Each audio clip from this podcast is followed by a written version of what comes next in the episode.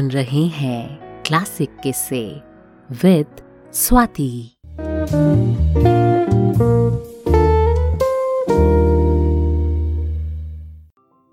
नमस्कार, मैं हूँ स्वाति। किस्से सुनाती हूँ, कहानियाँ सुनाती हूँ पोएट्री सुनाती हूँ और आपके लिए कहानियों की पिटारे में से लेकर आ गई हूँ क्लासिक किस्से।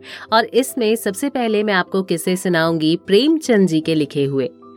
हम प्रेमचंद जी को नए जमाने का साहित्यकार कहते हैं। क्यों कहते हैं? क्योंकि उनकी लिखी हुई जो कहानियाँ हैं, वो आज के समय में भी उतनी ही प्रासंगिक हैं, जितनी की तब हुआ करती थी।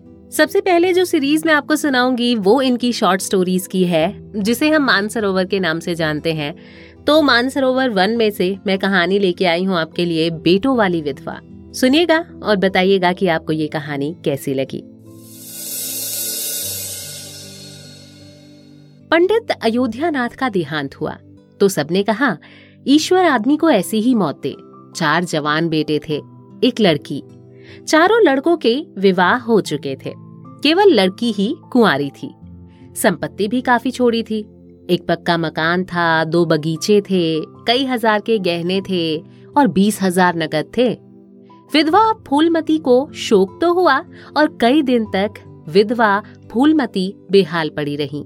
लेकिन जवान बेटों को सामने देखकर उसे थोड़ा सा ढाढ़स हुआ। चारों लड़के एक से एक सुशील, चारों बहुएँ एक से बढ़कर एक आज्ञाकारिणी। जब वो रात को लेटती तो चारों बारी बारी से उसके पाँव दबाती। वो स्नान करके उठती तो उसकी साड़ी छाटती, यानी धो दिया करती थी। सारा घर उसके इशारे पर चलता था। बड़ा लड़का कामता नाथ एक दफ्तर में पचास रुपए पर नौकर था। छोटा उमानाथ डॉक्टरी पास कर चुका था और कहीं औषधालय खोलने की फ़िक्र में था। तीसरा था दयानाथ। बीए में फेल हो गया था और पत्रिकाओं में लेख लिखकर कुछ न कुछ कमा लेता था। चौथा, सीतानाथ। चारों में सबसे कुशाग्र बुद्धि और होनहार था और अब की साल बीए प्रथम श्रेणी में पास करके एमए की तैयारी में लगा हुआ था। किसी लड़के में वो दुर्व्यसन, वो छैलापन, वो लुटाऊपन न था। जो माता पिता को जलाता और कुल मर्यादा को डुबोता है। फूलमती घर की मालकिन थी। घर की कुंजियाँ बड़ी बहू के पास रहती थी। बुढ़िया में वो अधिकार प्रेम न था, जो वृद्ध जनों को कटु और कलहशील बना दिया करता है। किंतु उसकी इच्छा के बिना कोई बालक मिठाई तक ना मांग सकता था। संध्या हो गई थी। पंडित को मरे आज बारवा दिन था। कल तेरहवीं है ब्रह्म भोज होगा। बिरादरी के लोग आमंत्रित होंगे। उसी की तैयारियाँ चल रही थी। फूलमती अपनी कोठरी में बैठी देख रही थी। पल्लेदार बोरे में आटा लाकर रख रहे हैं। घी के टिन आ रहे हैं। शाक भाजी के टोकरे, शक्कर की बोरियाँ, दही के मटके चले आ रहे हैं। महापात्र के लिए दान की चीज़ें लाई गईं। बर्तन, कपड़े, पलंग, बिछावन, छाते, जूते, छड़िया, लालटेने आदि सामान लाए गए। किंतु फूलमती को कोई चीज़ नहीं दिखाई गई। नियमानुसार ये सब सामान उसके पास आने चाहिए थे। वो प्रत्येक वस्तु को देखती, उसे पसंद करती, उसकी मात्रा में कमी बेशी का फैसला करती, तब इन चीज़ों को भंडारे में रखा जाता। क्यों उसे दिखाने और उसकी राय लेने की ज़रूरत नहीं समझी गई? अच्छा वो आटा तीन ही बोरा क्यों आया? उसने तो पाँच बोरों के लिए कहा था। घी भी पाँच ही कनस्तर है। उसने तो दस कनस्तर मंगवाए थे। इसी तरह शाक भाजी, शक्कर, दही आदि में भी कमी की गई होगी। किसने उसके हुक्म में हस्तक्षेप किया? जब उसने एक बात तय कर दी, तब किसे उसको घटाने बढ़ाने का अधिकार है? आज चालीस वर्षों से घर के प्रत्येक मामले में फूलमती की बात सर्वमान्य थी। उसने सौ कहा तो सौ खर्च किए गए। एक कहा तो एक। किसी ने मीन मेक न की।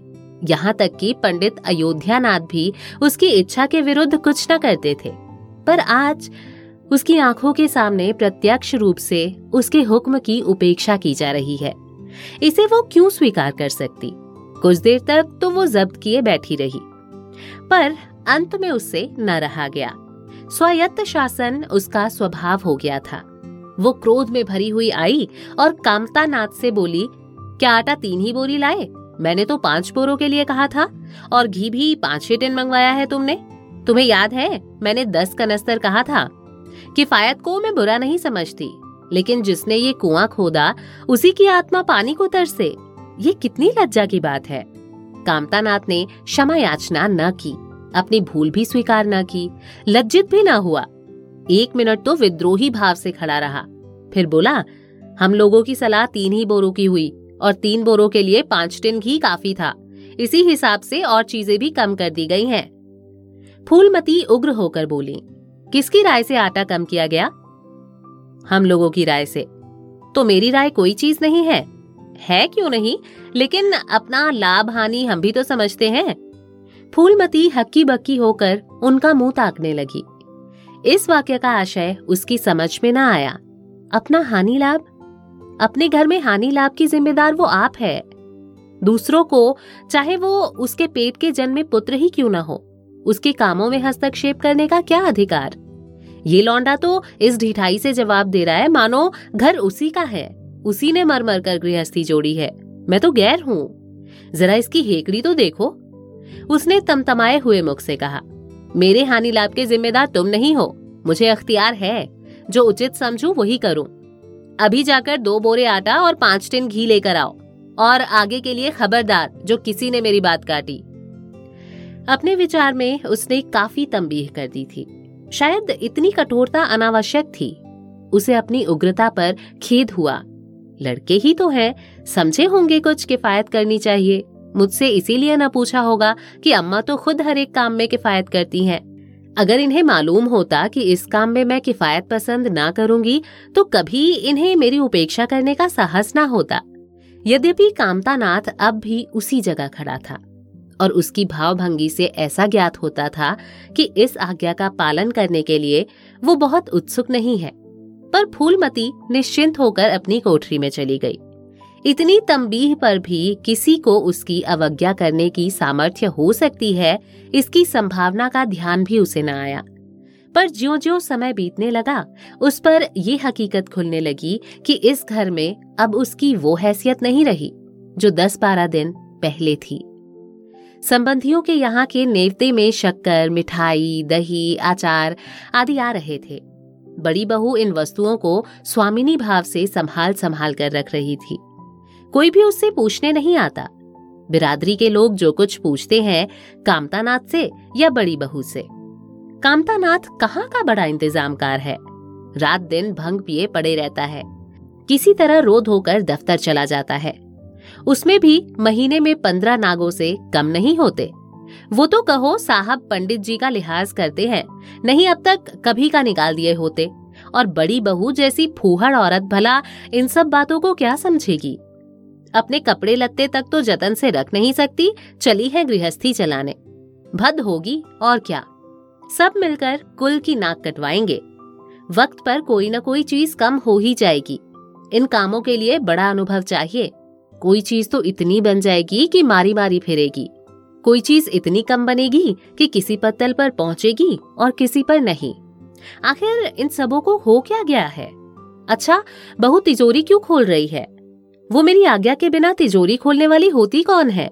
कुंजी उसके पास है अवश्य, लेकिन जब तक मैं रुपए ना निकलवाऊं, तिजोरी नहीं खुलती। आज तो इस तरह खोल रही है, मानो कुछ हूँ ही नहीं मैं। ये मुझसे बर्दाश्त ना होगा। वो झमक कर उठी और बहू के पास जाकर कठोर स्वर में बोली, तिजोरी क्यों खोलती हो बहू? मैंने तो खोलने को नहीं कहा। बड़ी बहू ने निसंकोच भाव से उत्तर दिया, बाज़ार से सामान आया है तो दाम न दिया जाएगा? कौन चीज़ किस भाव में आई है और कितनी आई है, ये मुझे कुछ नहीं मालूम। जब तक हिसाब किताब ना हो जाए, रुपए कैसे दिए जाए? हिसाब किताब सब हो गया है। किसने किया? अब मैं क्या जानू किसने किया? जाकर मर्दों से पूछो। मुझे हुक्म मिला रुपए लाकर दे दो। रुपए लिए जाती हूँ। फूलमती खून का घूट पीकर रह गई। इस वक्त बिगड़ने का अवसर न था। घर में मेहमान, स्त्री, पुरुष भरे हुए थे। अगर इस वक्त उसने लड़कों को डांटा तो लोग यही कहेंगे कि इनके घर में पंडित जी के मरते ही फूट पड़ गई। दिल पर पत्थर रखकर फिर अपनी कोठरी में चली गई। जब मेहमान विदा हो जाएँगे, तब एक एक करके वो सबकी खबर लेगी। तब देखेगी कौन उसके सामने आता है और क्या कहता है। इनकी सारी चौकड़ी भुला देगी। किंतु कोठरी के एकांत में भी वो निश्चिंत न बैठी थी। सारी परिस्थिति को गिद्ध दृष्टि से देख रही थी। कहाँ सत्कार का कौन सा नियम भंग होता है? कहाँ मर्यादाओं की उपेक्षा की जाती है? भोज आरंभ हो गया। सारी बिरादरी एक साथ पंगत में बिठा दी गई। आँगन में मुश्किल से 200 आदमी बैठ सकते हैं। ये 500 आदमी इतनी सी जगह में कैसे बैठ जाएँगे? क्या आदमी के ऊपर आदमी बिठाए जाएँगे? दो पंगतों में लोग बिठाए जाते तो क्या बुराई हो जाती? यही तो होता कि 12 बजे की जगह भोज दो बजे समाप्त होता। मगर यहाँ तो सबको सोने की जल्दी पड़ी हुई है। किसी तरह ये बला सिर से टले और चैन से सोए। लोग कितने सटकर बैठे हुए हैं कि किसी को हिलने की भी जगह नहीं है। पत्तल एक पर एक रखे हुए हैं। पूरियाँ ठंडी हो गई हैं। लोग गरम गरम मांग रहे हैं। मैदे की पूरियाँ ठंडी होकर चिमड़ी हो जाती हैं। इन्हें कौन खाएगा? रसोइये को कढ़ाव पर से ना जाने क्यों उठा दिया गया? ये सब बातें नाक काटने की हैं। सहसा शोर मचने लगा। तरकारियों में नमक नहीं। बड़ी बहू जल्दी जल्दी नमक पीसने लगी। फूलमती क्रोध के मारे ओठ चबा रही थी, पर इस अवसर पर मुँह न खोल सकती थी। नमक पिसा और पत्तलों पर डाला गया। इतने में फिर शोर मचा। पानी गर्म है, ठंडा पानी लाओ। ठंडे पानी का कोई प्रबंध न था। बर्फ़ भी न मंगाई गई थी। आदमी बाज़ार दौड़ाया गया। मगर बाज़ार में इतनी रात गए बर्फ़ कहाँ मिलती? आदमी खाली हाथ लौट आया। मेहमानों को वही नल का गरम गरम पानी पीना पड़ा। फूलमती का बस चलता तो लड़कों का मुँह नोच लेती। ऐसे छीछा लेदर उसके घर में कभी ना हुआ था। उस पर सब मालिक बनने के लिए मरते हैं। बर्फ़ जैसी ज़रूरी चीज़ मंगवाने की भी किसी की सुधी न थी। सुधी कहाँ से रहे? जब किसी को गप लड़ाने से फुर्सत मिले तब ना। मेहमान अपने दिल में क्या कह रहे होंगे कि चले हैं बिरादरी को भोज देने और घर में बर्फ़ तक नहीं है? अच्छा फिर ये हलचल क्यों मच गई? अरे, लोग पंगत से उठे जा रहे हैं। मामला क्या है? फूलमती उदासीन न रह सकी। कोठरी से निकलकर बारामदे में आई और कामता नाथ से पूछा, क्या बात हो गई लल्ला? लोग उठे क्यों जा रहे हैं? कामता ने कोई जवाब ना दिया। वहाँ से खिसक गया। फूलमती झुंझला कर रह गई। सहसा कहारिन मिल गई। फूलमती ने उससे भी यही प्रश्न किया। मालूम हुआ किसी के शोरबे में मरी हुई चुहिया निकल आई। फूलमती चित्रलिखित सी वहीं खड़ी रह गई। भीतर ऐसा उबाल उठा कि दीवार से सर टकरा ले। अभागे भोज का प्रबंध करने चले थे। इस फूहड़पन की कोई हद है? कितने आदमियों का धर्म सत्यानाश हो गया। फिर पंगत क्यों ना उठ जाए? आँखों से देखकर अपना धर्म कौन गवाएगा? हा सारा किया धरा मिट्टी में मिल गया। सैकड़ों रुपए पर पानी फेर गया। बदनामी हुई, वो अलग। मेहमान उठ चुके थे। पत्तलों पर खाना ज्यो का त्यों पड़ा हुआ था। चारों लड़के आँगन में लज्जित खड़े थे। हर एक दूसरे को इल्ज़ाम दे रहा था। बड़ी बहू अपनी दिवरानियों पर बिगड़ रही थी। दिवरानियाँ सारा दोष कुमुद के सर डालती थी। कुमुद खड़ी रो रही थी। उसी वक्त फूलमती झल्लाई हुई आकर बोली मुँह में कालिख लगी कि नहीं, या अभी कुछ कसर बाकी है? डूब मरो सबके सब, चुल्लू भर पानी में। शहर में कहीं मुँह दिखाने लायक भी नहीं रहे।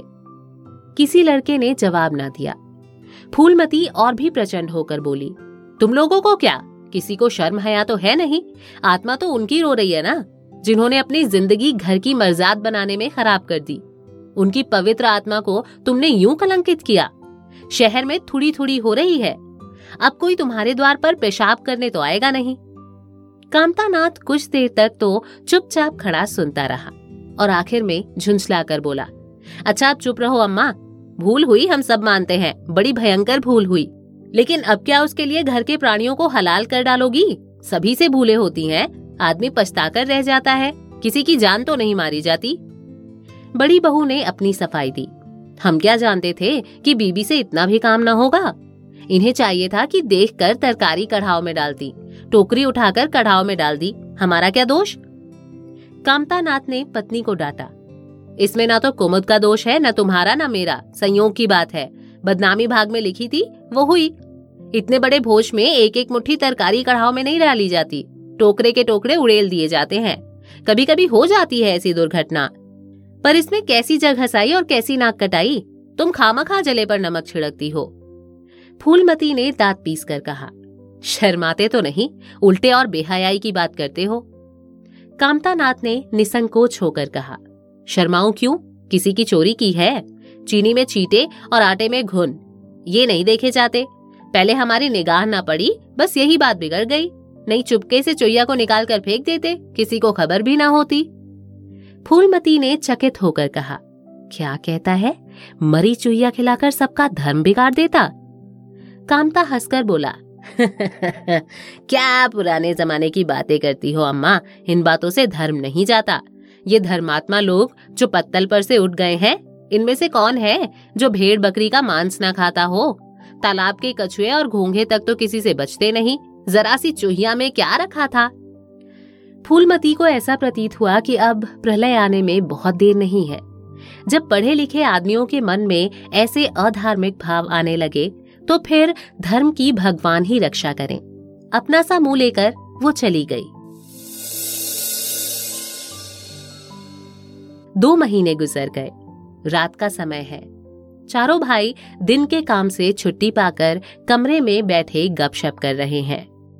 बड़ी बहू भी षड्यंत्र में शरीक है। कुमुद के विवाह का प्रश्न छिड़ा हुआ है।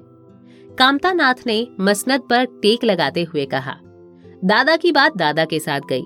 पंडित विद्वान भी हैं और कुलीन भी होंगे।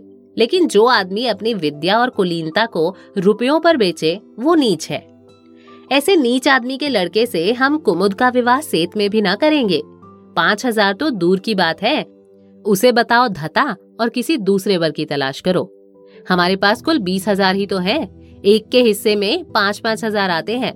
पाँच हज़ार दहेज में दे दें। और पाँच हज़ार नेक न्योछावर बाजे गाजे में उड़ा दें तो फिर हमारी बधिया ही बैठ जाएगी। उमानाथ बोले, मुझे अपने औषधालय खोलने के लिए कम से कम पाँच हज़ार की ज़रूरत है। मैं अपने हिस्से में से एक पाई भी नहीं दे सकता। फिर खुलते ही आमदनी तो होगी नहीं। कम से कम साल भर घर से खाना पड़ेगा। दयानाथ एक समाचार पत्र देख रहे थे। आँखों से ऐनक उतारते हुए बोले, मेरा विचार भी एक पत्र निकालने का है। प्रेस और पत्र में कम से कम दस हज़ार का कैपिटल चाहिए। पाँच हज़ार मेरे रहेंगे तो कोई न कोई साझेदार भी मिल जाएगा। पत्रों में लेख लिखकर मेरा निर्वाह नहीं हो सकता। कामता नाथ ने सर हिलाते हुए कहा, अजी राम भजो सेत में कोई लेख छापता नहीं, रुपए कौन देता है? दयानाथ ने प्रतिवाद किया, नहीं, ये बात तो नहीं है। मैं तो कहीं भी बिना पेशगी पुरस्कार लिए नहीं लिखता। कामता ने जैसे तैसे अपने शब्द वापस लिए। तुम्हारी बात मैं नहीं कहता भाई, तुम तो थोड़ा बहुत मार लेते हो, लेकिन सबको तो नहीं मिलता। बड़ी बहू ने श्रद्धा भाव से कहा, कन्या भाग्यवान हो तो दरिद्र घर में भी सुखी रह सकती है, अभागी हो तो राजा के घर में भी रोएगी ही, ये सब नसीबों का खेल है। कामतानाथ ने स्त्री की ओर प्रशंसा भाव से देखा, फिर इसी साल हमें सीता का विवाह भी तो करना है। सीतानाथ सबसे छोटा था सिर झुकाए भाइयों की स्वार्थ भरी बातें सुन सुनकर कुछ कहने के लिए उतावला हो रहा था। अपना नाम सुनते ही बोला, मेरे विवाह की आप लोग चिंता ना करें, मैं जब तक किसी धंधे में ना लग जाऊँगा, विवाह का नाम भी ना लूँगा। और सच पूछिए तो मैं विवाह करना ही नहीं चाहता। देश को इस समय बालकों की ज़रूरत नहीं, काम करने वालों की ज़रूरत है। मेरे हिस्से के रुपए आप कुमुद के विवाह में खर्च कर दे। सारी बातें तय हो जाने के बाद ये उचित नहीं है कि पंडित मुरारी लाल से संबंध तोड़ लिए जाए। उमा ने तीव्र स्वर में कहा, दस हज़ार कहाँ से आएँगे? सीता ने डरते हुए कहा, मैं तो अपने हिस्से के रुपए देने को कहता हूँ। और शेष मुरारी लाल से कहा जाए कि दहेज में कुछ कमी कर दे। वो इतने स्वार्थांध तो नहीं है कि इस अवसर पर कुछ बल खाने को तैयार न हो जाए। अगर वो तीन हज़ार में संतुष्ट हो जाए तो पाँच हज़ार में विवाह हो सकता है। उमा ने कामतानाथ से कहा, सुनते हैं भाई साहब इसकी बातें? दयानाथ बोल उठे। तो इसमें आप लोगों का क्या नुकसान है? मुझे तो इस बात से खुशी हो रही है कि भला हम में से कोई तो त्याग करने योग्य है। इन्हें तत्काल रुपए की ज़रूरत नहीं है। सरकार से वजीफा पाते ही है। पास होने पर कहीं ना कहीं जगह मिल जाएगी। हम लोगों की हालत तो ऐसी है नहीं। कामता नाथ ने दूरदर्शिता का परिचय दिया। नुकसान की एक ही कही, हम में से एक को कष्ट हो तो क्या? और लोग बैठे देखेंगे? ये अभी लड़के हैं। इन्हें क्या मालूम? समय पर एक रुपया एक लाख का काम करता है। कौन जानता है, कल इन्हें विलायत जाकर पढ़ने के लिए सरकारी वजीफा मिल जाए और ये सिविल सर्विसेज़ में आ जाए। उस वक्त सफ़र की तैयारी में चार पाँच हज़ार लग जाएँगे। तब किसके सामने हाथ फैलाते फिरेंगे? मैं ये नहीं चाहता कि दहेज के पीछे इनकी ज़िंदगी नष्ट हो जाए। इस तर्क ने सीतानाथ को भी तोड़ लिया। सकुचाता हुआ बोला हाँ यदि ऐसा हुआ तो बेशक मुझे रुपए की ज़रूरत होगी। क्या ऐसा होना असंभव है? असंभव तो मैं नहीं समझता, लेकिन कठिन अवश्य है। वजीफे उन्हें मिलते हैं, जिनके पास सिफारिशें होती हैं। मुझे कौन पूछता है? अरे कभी कभी सिफारिशें धरी रह जाती हैं और बिना सिफारिश वाले बाजी मार ले जाते हैं। तो आप जैसा उचित समझे। मुझे यहाँ तक मंजूर है कि चाहे मैं विलायत ना जाऊँ, पर कुमुद अच्छे घर जाए। कामता नाथ ने निष्ठा भाव से कहा। अच्छा घर दहेज देने से ही नहीं मिलता भैया। जैसा तुम्हारी भाभी ने कहा, ये सब नसीबों का खेल है। मैं तो चाहता हूँ कि मुरारी लाल को जवाब दे दिया जाए और कोई ऐसा घर खोजा जाए जो थोड़े में ही राज़ी हो जाए। इस विवाह में मैं एक हज़ार से ज़्यादा नहीं खर्च कर सकता। पंडित दीनदयाल कैसे हैं? उमा ने प्रसन्न होकर कहा, बहुत अच्छे। एम ए, बी ए, ना सही, यजमानों में अच्छे आदमी हैं। दयानाथ ने आपत्ति की। अम्मा से भी तो पूछ लेना चाहिए। कामतानाथ को इसकी कोई ज़रूरत मालूम न हुई। बोले, उनकी तो जैसे बुद्धि भ्रष्ट हो गई है। वो पुराने युग की बातें, मुरारी लाल के नाम पर उधार खाए बैठी हैं। ये नहीं समझती कि वो जमाना नहीं रहा। उनको तो बस कुमुद मुरारी पंडित के घर जाए, चाहे हम लोग तबाह हो जाए। उमा ने एक शंका उपस्थित की। अम्मा अपने सब गहने कुमुद को दे देगी। देख लीजिएगा। कामतानाथ का स्वार्थ नीति से विद्रोह न कर सका। बोले, गहनों पर उनका पूरा अधिकार है, ये उनका स्त्री धन है, जिसे चाहे दे सकती हैं। उमा ने कहा स्त्री धन है तो क्या वो उसे लुटा देंगी? आखिर वो भी तो दादा की ही कमाई है। किसी की भी कमाई हो स्त्री धन पर उनका पूरा अधिकार है। ये कानूनी गोरख धंधे हैं। बीस हज़ार में तो चार हिस्सेदार हों और दस हज़ार के गहने अम्मा के पास रह जाएँ। देख लेना, इन्हीं के बल पर वो कुमुद का विवाह मुरारी पंडित के घर करेंगी। उमानाथ इतनी बड़ी रकम को इतनी आसानी से नहीं छोड़ सकता था। वो कपट नीति में कुशल है। कोई कौशल रचकर माता से सारे गहने ले लेगा। उस वक्त तक कुमुद के विवाह की चर्चा करके फूलमती को भड़काना उचित नहीं है। कामता नाथ ने सिर हिलाकर कहा, भाई, मैं इन चालों को पसंद नहीं करता। उमानाथ ने खिसिया कर कहा गहने दस हज़ार से कम के ना होंगे। कामता अविचलित स्वर में बोला, कितने ही के हो, मैं अनीति में हाथ नहीं डालना चाहता। तो आप अलग बैठिए हाँ बीच में भाजी ना मारिएगा। हाँ मैं अलग रहूँगा। और तुम, सीता? मैं भी अलग रहूँगा। लेकिन जब दयानाथ से ये प्रश्न किया गया तो वो उमानाथ से सहयोग करने को तैयार हो गया। दस हज़ार में ढाई हज़ार तो उसके होंगे ही। इतनी बड़ी रकम के लिए यदि कुछ कौशल भी करना पड़े तो क्षम्य है। फूलमती रात को भोजन करके लेटी थी कि उमा और दया उसके पास जाकर बैठ गए। दोनों ऐसा मुँह बनाए हुए थे, मानो कोई भारी विपत्ति आ पड़ी है। फूलमती ने सशंक होकर पूछा, तुम दोनों घबराए हुए मालूम होते हो? उमा ने सिर खुचलाते हुए कहा समाचार पत्रों में लेख लिखना बड़े जोखिम का काम है, अम्मा। कितने ही बचकर लिखो, लेकिन कहीं न कहीं पकड़ हो ही जाती है। दयानाथ ने एक लेख लिखा था। उस पर पाँच हज़ार की जमानत मांगी गई है। अगर कल तक जमानत जमा ना की गई तो गिरफ़्तार हो जाएँगे और दस साल की सजा ठुक जाएगी। फूलमती ने सिर पीट कर कहा, ऐसी बातें क्यों लिखते हो बेटा? जानते नहीं हो? आजकल हमारे अदिन आए हुए हैं। जमानत किसी तरह टल नहीं सकती? दयानाद ने अपराधी भाव से उत्तर दिया, मैंने तो अम्मा ऐसी कोई बात नहीं लिखी थी, लेकिन किस्मत को क्या करूँ? हाकिम जिला इतना कड़ा है कि जरा भी रियायत नहीं करता। मैंने जितनी दौड़ धूप हो सकती थी, वो सब कर ली। तो तुमने कामता से रुपए का प्रबंध करने को नहीं कहा? उमा ने मुँह बनाया, उनका स्वभाव तो तुम जानती हो, अम्मा। उन्हें रुपए प्राणों से प्यारे हैं। इन्हें चाहे काला पानी ही हो जाए। वो एक पाई ना देंगे। दयानाथ ने समर्थन किया। मैंने तो उनसे इसका ज़िक्र ही नहीं किया। फूलमती ने चारपाई से उठते हुए कहा, चलो मैं कहती हूँ, देगा कैसे नहीं? रुपए इसी दिन के लिए तो होते हैं कि गाड़ कर रखने के लिए। उमानाथ ने माता को रोककर कहा, नहीं अम्मा, उनसे ना कहो कुछ भी। रुपए तो न देंगे, उल्टे और हाय हाय मचाएँगे। उनको अपनी नौकरी की खैरियत मनानी है। इन्हें घर में रहने भी न देंगे। अफसरों में जाकर खबर दे दें तो आश्चर्य नहीं। फूलमती ने लाचार होकर कहा तो फिर जमानत का क्या प्रबंध करोगे? मेरे पास तो कुछ नहीं है। हाँ मेरे गहने हैं, इन्हें ले जाओ। कहीं गिरो रख कर जमानत दे दो और आज से कान पकड़ो कि किसी पत्र में एक शब्द भी ना लिखोगे। दयानाथ कानों पर हाथ रखकर बोला, ये तो नहीं हो सकता, अम्मा, कि तुम्हारे जेवर लेकर मैं अपनी जान बचाऊं। दस पाँच साल की कैद ही तो होगी, झेल लूँगा मैं। यहाँ बैठा बैठा कर भी क्या रहा हूँ? फूलमती छाती पीटते हुए बोली हाँ कैसी बातें मुँह से निकालते हो बेटा? मेरे जीते जी तुम्हें कौन गिरफ़्तार कर सकता है? उसका मुँह न झुलस दूँगी। गहने इसी दिन के लिए तो होते हैं, या फिर किसी और दिन के लिए? जब तुम ही न रहोगे तो गहने लेकर क्या आग में झोंकूँगी? उसने पिटारी लाकर उसके सामने रख दी।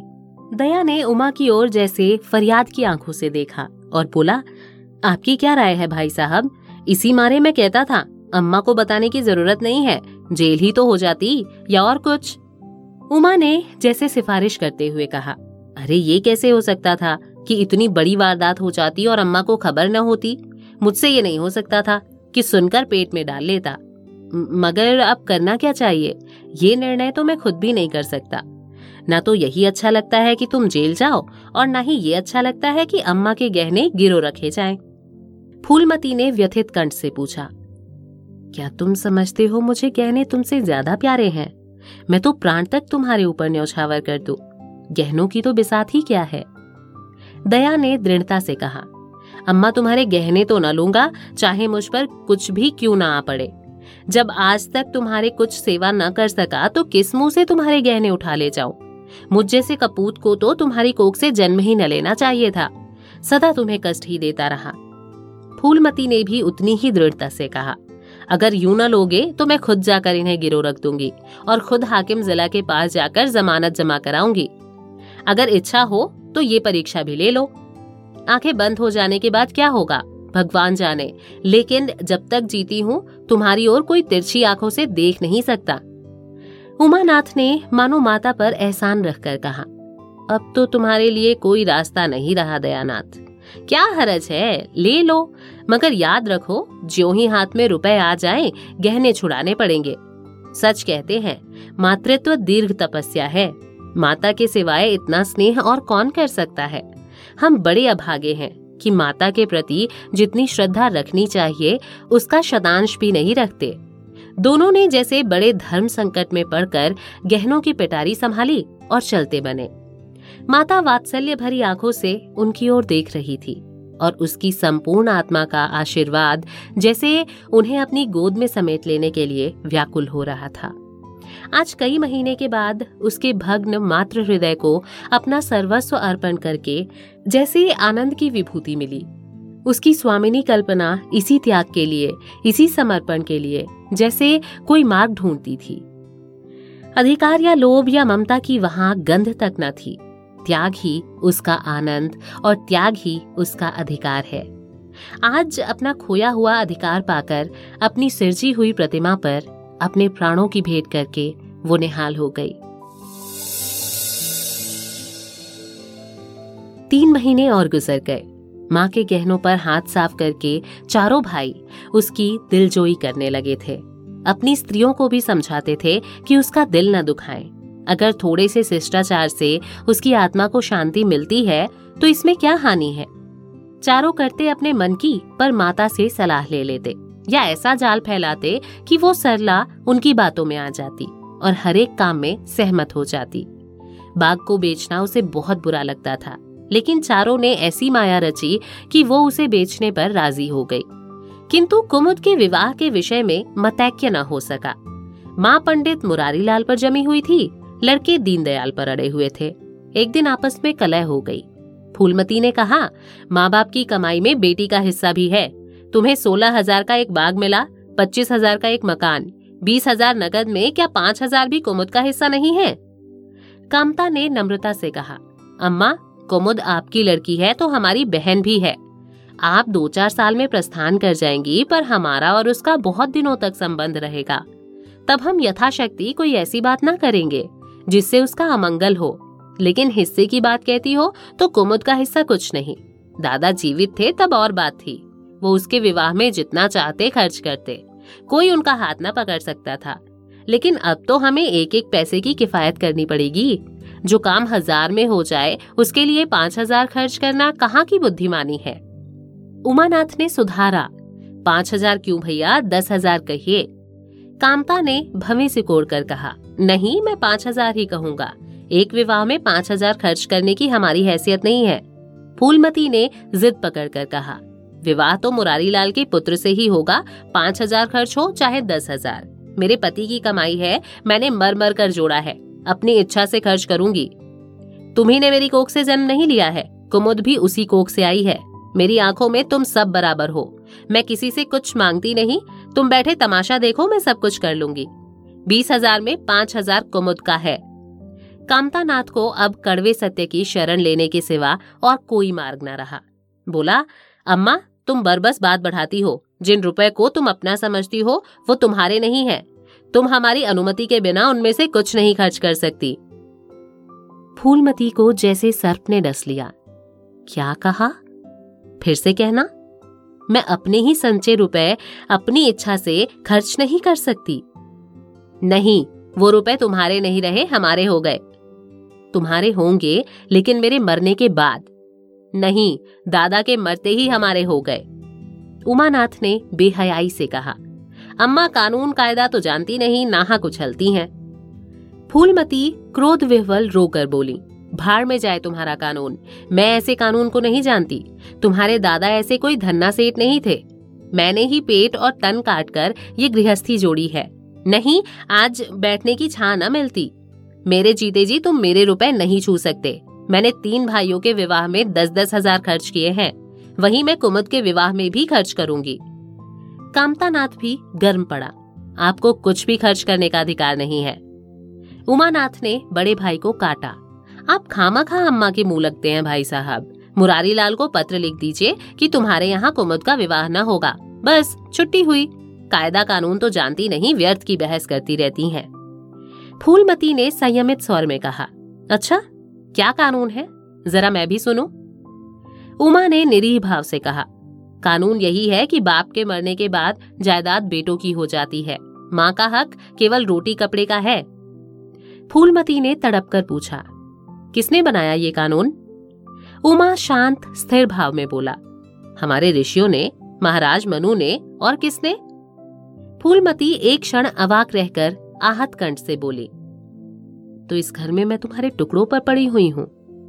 उमानाथ ने न्यायाधीश की निर्ममता से कहा तुम जैसा समझो। फूलमती की संपूर्ण आत्मा मानो इस वज्रपात से चित्कार करने लगी। उसके मुख से जलती हुई चिंगारियों की भांति ये शब्द निकल पड़े। मैंने घर बनवाया, मैंने संपत्ति जोड़ी, मैंने तुम्हें जन्म दिया, पाला और आज मैं इस घर में गैर हूँ। मनु का यही कानून है। और तुम उसी कानून पर चलना चाहते हो। अच्छी बात है। अपना घर द्वार लो मुझे तुम्हारी आश्रिता बनकर रहना स्वीकार नहीं है। इससे कहीं अच्छा है कि मैं मर जाऊँ। वारे अंधेर, मैंने पेड़ लगाया और मैं ही उसकी छाव में खड़ी नहीं हो सकती। अगर यही कानून है तो इसमें आग लग जाए। चारों युवकों पर माता के इस क्रोध और आतंक का कोई असर न हुआ। कानून का फौलादी कवच उनकी रक्षा कर रहा था। इन कांटों का उन पर क्या असर हो सकता था? जरा देर में फूलमती उठकर चली गई। आज जीवन में पहली बार उसका वात्सल्य, मग्न मातृत्व अभिशाप बनकर उसे धिक्कारने लगा। जिस मातृत्व को उसने जीवन के विभूति समझा था, जिसके चरणों में वो सदैव अपनी समस्त अभिलाषाओं और कामनाओं को अर्पित करके अपने आप को धन्य मानती थी, वही मातृत्व आज उसे अग्नि कुंड सा जान पड़ा, जिसमें उसका जीवन जलकर भस्म हो गया। संध्या हो गई थी। द्वार पर नीम का वृक्ष सर झुकाए निस्तब्ध खड़ा था। मानो संसार की गति पर शुभ हो रहा हो। अस्ताचल की ओर प्रकाश और जीवन का देवता, फूलवती के मातृत्व की भांति अपनी चिता में जल रहा था। फूलमती अपने कमरे में जाकर लेटी तो उसे मालूम हुआ उसकी कमर टूट गई है। पति के मरते ही अपने पेट के लड़के उसके शत्रु हो जाएँगे। उसको स्वप्न में भी अनुमान ना था जिन लड़कों को उसने अपने हृदय रक्त पिला पिला कर पाला है, वही आज उसके हृदय पर यूँ आघात कर रहे हैं। अब वो घर उसे कांटों की सेज लग रहा था, जहाँ उसकी कोई कद्र नहीं, कोई गिनती नहीं, वहाँ अनाथों की भांति पड़ी रोटियाँ खाए, ये उसकी अभिमानी प्रकृति के लिए असह्य था। पर उपाय ही क्या था? वो लड़कों से अलग होकर रहे तो भी नाक किसकी कटेगी? संसार उसे थूके तो क्या? और लड़कों को थूके तो क्या? बदनामी तो उसी की है। दुनिया यही तो कहेगी कि चार जवान बेटों के होते बुढ़िया अलग पड़ी हुई मजूरी करके पेट पाल रही है। जिन्हें हमेशा नीच समझा, वही उस पर हंसेंगे। नहीं, वो अपमान इस अनादर से कहीं ज़्यादा हृदय विदारक था। अब अपना और घर का पर्दा ढका रखने में ही कुशल है। हाँ अब उसे अपने को नई परिस्थितियों के अनुकूल बनाना पड़ेगा। समय बदल गया है। अब तक स्वामिनी बनकर रही, अब लॉन्डी बनकर रहना पड़ेगा। ईश्वर की यही इच्छा है। अपने बेटों की बातें और लातें, गैरों की बातों और लातों की अपेक्षा फिर भी गनीमत है। वो बड़ी देर तक मुँह ढापे अपनी दशा पर रोती रही। सारी रात इसी वेदना में कट गई। शरद का प्रभाव डरता डरता उषा की गोद से निकला। जैसे कोई कैदी छिपकर जेल से भाग आया हो, फूलमती अपने नियम के विरुद्ध आज तड़के ही उठी। रात भर में उसका मानसिक परिवर्तन हो चुका था। सारा घर सो रहा था और वो आँगन में झाड़ू लगा रही थी। रात भर ओस में भीगी हुई उसकी पक्की ज़मीन उसके नंगे पैरों में कांटों की तरह चुभ रही थी। पंडित जी उसे कभी इतने सवेरे उठने न देते थे। शीत उसके लिए बहुत हानिकारक था। पर अब वो दिन नहीं रहे। प्रकृति उसको भी समय के साथ बदल देने का प्रयत्न कर रही थी। झाड़ू से फुर्सत पाकर उसने आग जलाई और चावल दाल की कंकड़ियाँ चुनने लगी। कुछ देर में लड़के जागे, बहुएँ उठी, सभी ने बुढ़िया को सर्दी से सिकड़े हुए काम करते देखा। पर किसी ने ये नहीं कहा कि अम्मा क्यों हलकान होती हो? शायद सबके सब बुढ़िया के इस मान मर्दन पर प्रसन्न थे।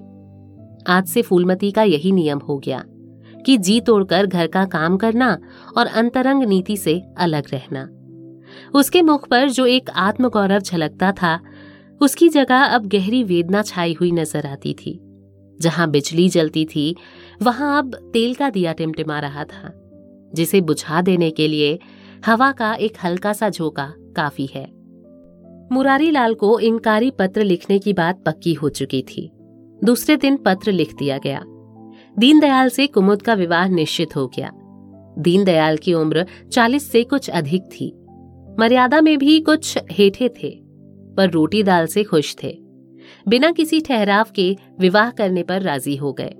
तिथि नियत हुई, बारात आई, विवाह हुआ और कुमुद विदा कर दी गई। फूलमती के दिल पर क्या गुजर रही थी, इसे कौन जान सकता था? पर चारों भाई बहुत प्रसन्न थे। मानो, उनके हृदय का कांटा निकल गया हो। ऊँचे कुल की कन्या मुँह कैसे खोलती? भाग्य में सुख भोगना लिखा होगा, सुख भोगेगी। दुख भोगना लिखा होगा, दुख झेलेगी। हरी इच्छा, बेकसों का अंतिम अवलंब है। घर वालों ने जिससे विवाह कर दिया, उसमें हज़ार ऐब हो तो भी वो उसका उपास्य उसका स्वामी है। प्रतिरोध उसकी कल्पना से परे था। फूलमती ने किसी काम में दखल न दिया। कुमुद को क्या दिया गया? मेहमानों को कैसा सत्कार किया गया? किसके यहाँ से नेवते में क्या आया? किसी बात से भी उसे कोई सरोकार न था। उससे कोई सलाह भी ली गई तो यही कहा, बेटा, तुम लोग जो करते हो अच्छा करते हो। मुझसे क्या पूछते हो? जब कुमुद के लिए द्वार पर डोली आ गई और कुमुद माँ के गले लिपट कर रोने लगी तो वो बेटी को अपनी कोठरी में ले गई और जो कुछ सौ पचास रुपए और दो चार मामूली गहने उसके पास बचे रह गए थे, बेटी के अंचल में डालकर बोली, बेटी, मेरे मन की तो मन में ही रह गई। नहीं तो क्या आज तुम्हारा विवाह इस तरीके से होता और तुम इस तरीके से विदा की जाती? आज तक फूलमती ने अपने गहनों की बात किसी से ना कही थी। लड़कों ने उसके साथ जो कपट व्यवहार किया था, इसे चाहे अब तक ना समझी हो। लेकिन इतना जानती थी कि गहने फिर ना मिलेंगे और मनोमालिन्य बढ़ने के सिवा कुछ हाथ ना लगेगा। लेकिन इस अवसर पर उसे अपनी सफ़ाई देने की ज़रूरत मालूम हुई। कुमुद ये भाव मन में लेकर जाए कि अम्मा ने अपने गहने बहुओं के लिए रख छोड़े। इसे वो किसी तरीके से सह न सकती थी। इसलिए वो उसे अपनी कोठरी में ले गई। लेकिन कुमुद को पहले ही इस कौशल की टोह मिल चुकी थी।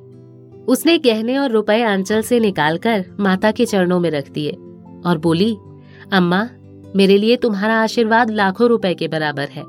तुम इन चीज़ों को अपने पास रखो। ना जाने अभी तुम्हें किन विपत्तियों का सामना करना पड़े। फूलमती कुछ कहना ही चाहती थी कि उमानाथ ने आकर कहा, क्या कर रही है कुमुद? चल जल्दी कर। साइड टली जाती है। वो लोग हाय हाय कर रहे हैं। फिर तो दो चार महीने में आएगी ही। जो कुछ लेना देना हो ले लेना। फूलमती के घाव पर जैसे मानो नमक पड़ गया। बोली, मेरे पास अब क्या है भैया, जो मैं इसे दूँगी? जाओ बेटी, भगवान तुम्हारा सुहाग अमर रखे। कुमुद विदा हो गई। फूलमती पछाड़ खाकर गिर पड़ी। जीवन की लालसा नष्ट हो गई। एक साल बीत गया। फूलमती का कमरा घर में सब कमरों से बड़ा और हवादार था। कई महीनों से उसने बड़ी बहू के लिए खाली कर दिया था और खुद एक छोटी सी कोठरी में रहने लगी। जैसे कोई भिखारन हो, बेटों और बहुओं से अब उसे जरा भी स्नेह न था। वो अब घर की लौंडी थी। घर के किसी प्राणी, किसी वस्तु, किसी प्रसंग से उसे कोई प्रयोजन न था। वो केवल इसलिए जीती थी कि मौत न आती थी। सुख या दुख का अब उसे लेश मात्र भी ज्ञान न था। उमानाथ का औषधालय खुला, मित्रों की दावत हुई, नाच तमाशा हुआ। दयानाथ का प्रेस खुला, फिर जलसा हुआ। सीतानाथ को वजीफा मिला और विलायत गया, फिर उत्सव हुआ। कामतानाथ के बड़े लड़के का यज्ञोपवीत संस्कार हुआ, फिर धूमधाम हुई। लेकिन फूलमती के मुख पर आनंद की छाया तक न आई। कामता प्रसाद टाइफॉइड में महीने भर बीमार रहा और मरकर उठा। दयानाथ ने अब की अपने पत्र का प्रचार बढ़ाने के लिए वास्तव में एक आपत्तिजनक लेख लिख दिया और छह महीने की सजा पाई। उमानाथ ने एक फौजदारी के मामले में रिश्वत लेकर गलत रिपोर्ट लिखी और उसकी सनद छीन ली गई और फूलमती के चेहरे पर रंज की परछाई तक ना पड़ी। उसके जीवन में अब कोई आशा, कोई दिलचस्पी, कोई चिंता न थी। बस पशुओं की तरह काम करना और खाना, यही उसकी ज़िंदगी के दो काम थे। जानवर मारने से काम करता है, पर खाता है मन से। फूलमती बेकहे काम करती थी, पर खाती थी विष के कौर की तरह। महीनों सर में तेल न पड़ता था, महीनों कपड़े न धुलते, कोई परवाह नहीं, चेतना शून्य हो गई थी। सावन की झड़ी लगी हुई थी, मलेरिया फैल रहा था। आकाश में मटियाले बादल थे, ज़मीन पर मटियाला पानी। आर्द्र वायु, शीत ज्वर और श्वास का वितरण करती फिरती थी। घर की मेहरी बीमार पड़ गई। फूलमती ने घर के सारे बर्तन मांजे, पानी में भीग भीग कर सारा काम किया, फिर आग जलाई और चूल्हे पर पतीलियाँ चढ़ा दी। लड़कों को समय पर भोजन मिलना चाहिए।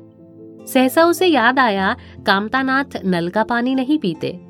उसी वर्षा में गंगा जल लेने चली गई। कामतानाथ ने पलंग पर लेटे लेटे कहा, रहने दो अम्मा, मैं पानी भर लाऊँगा। आज मेहरी खूब बैठ रही। फूलमती ने मटियाले आकाश की ओर देखकर कहा, तुम भीग जाओगे बेटा, सर्दी हो जाएगी. कामतानाथ बोले, तुम भी तो भीग रही हो, कहीं बीमार ना पड़ जाओ. फूलमती निर्मम भाव से बोली मैं बीमार न पड़ूँगी, मुझे भगवान ने अमर कर दिया है. उमानाथ भी वहीं बैठा हुआ था। उसके औषधालय में कुछ आमदनी ना होती थी, इसलिए बहुत चिंतित था। भाई भावज की मुँह देखी करता रहता था।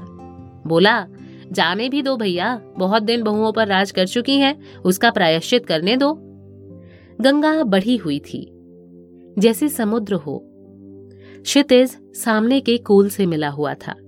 किनारों के वृक्षों की केवल फुनगियाँ पानी के ऊपर रह गई थी। घाट ऊपर तक पानी में डूब गए थे। फूलमती कलसा लिए नीचे उतरी। पानी भरा और ऊपर जा रही थी कि पाँव फिसल गया। संभल ना सकी। पानी में गिर पड़ी। पल भर हाथ पाँव चलाए। फिर लहरें उसे नीचे खींच ले गईं। किनारे पर दो चार पंडे चिल्लाए, अरे दौड़ो, बुढ़िया डूबी जाती है! दो चार आदमी दौड़े भी, लेकिन फूलमती लहरों में समा गई थी। उन बल खाती हुई लहरों में, जिन्हें देखकर ही हृदय काँप उठता था। एक ने पूछा, ये कौन बुढ़िया थी? अरे, वही पंडित अयोध्यानाथ की विधवा है। अयोध्यानाथ तो बड़े आदमी थे। हाँ थे तो पर इसके भाग्य ने ठोकर खाना लिखा था। उनके तो कई लड़के बड़े बड़े हैं और सब कमाते हैं। हाँ भाई, सब हैं, मगर भाग्य भी तो कोई वस्तु है। और इस तरह फूलमती गंगा जी में समा गई। तो ये कहानी यहीं खत्म होती है। उम्मीद है आपको ये कहानी पसंद आई होगी और सीख भी मिली होगी कि अपने माँ बाप को कभी कोई कष्ट नहीं देना चाहिए। फ़िलहाल मुझे दीजिए इजाज़त और भी कहानियाँ लेकर मैं हाजिर हो जाऊँगी। अगर आप भी कोई कहानी सुनना चाहते हैं तो मुझे कमेंट बॉक्स में ज़रूर लिखिए, वो भी लेकर मैं हाजिर हो जाऊँगी। धन्यवाद।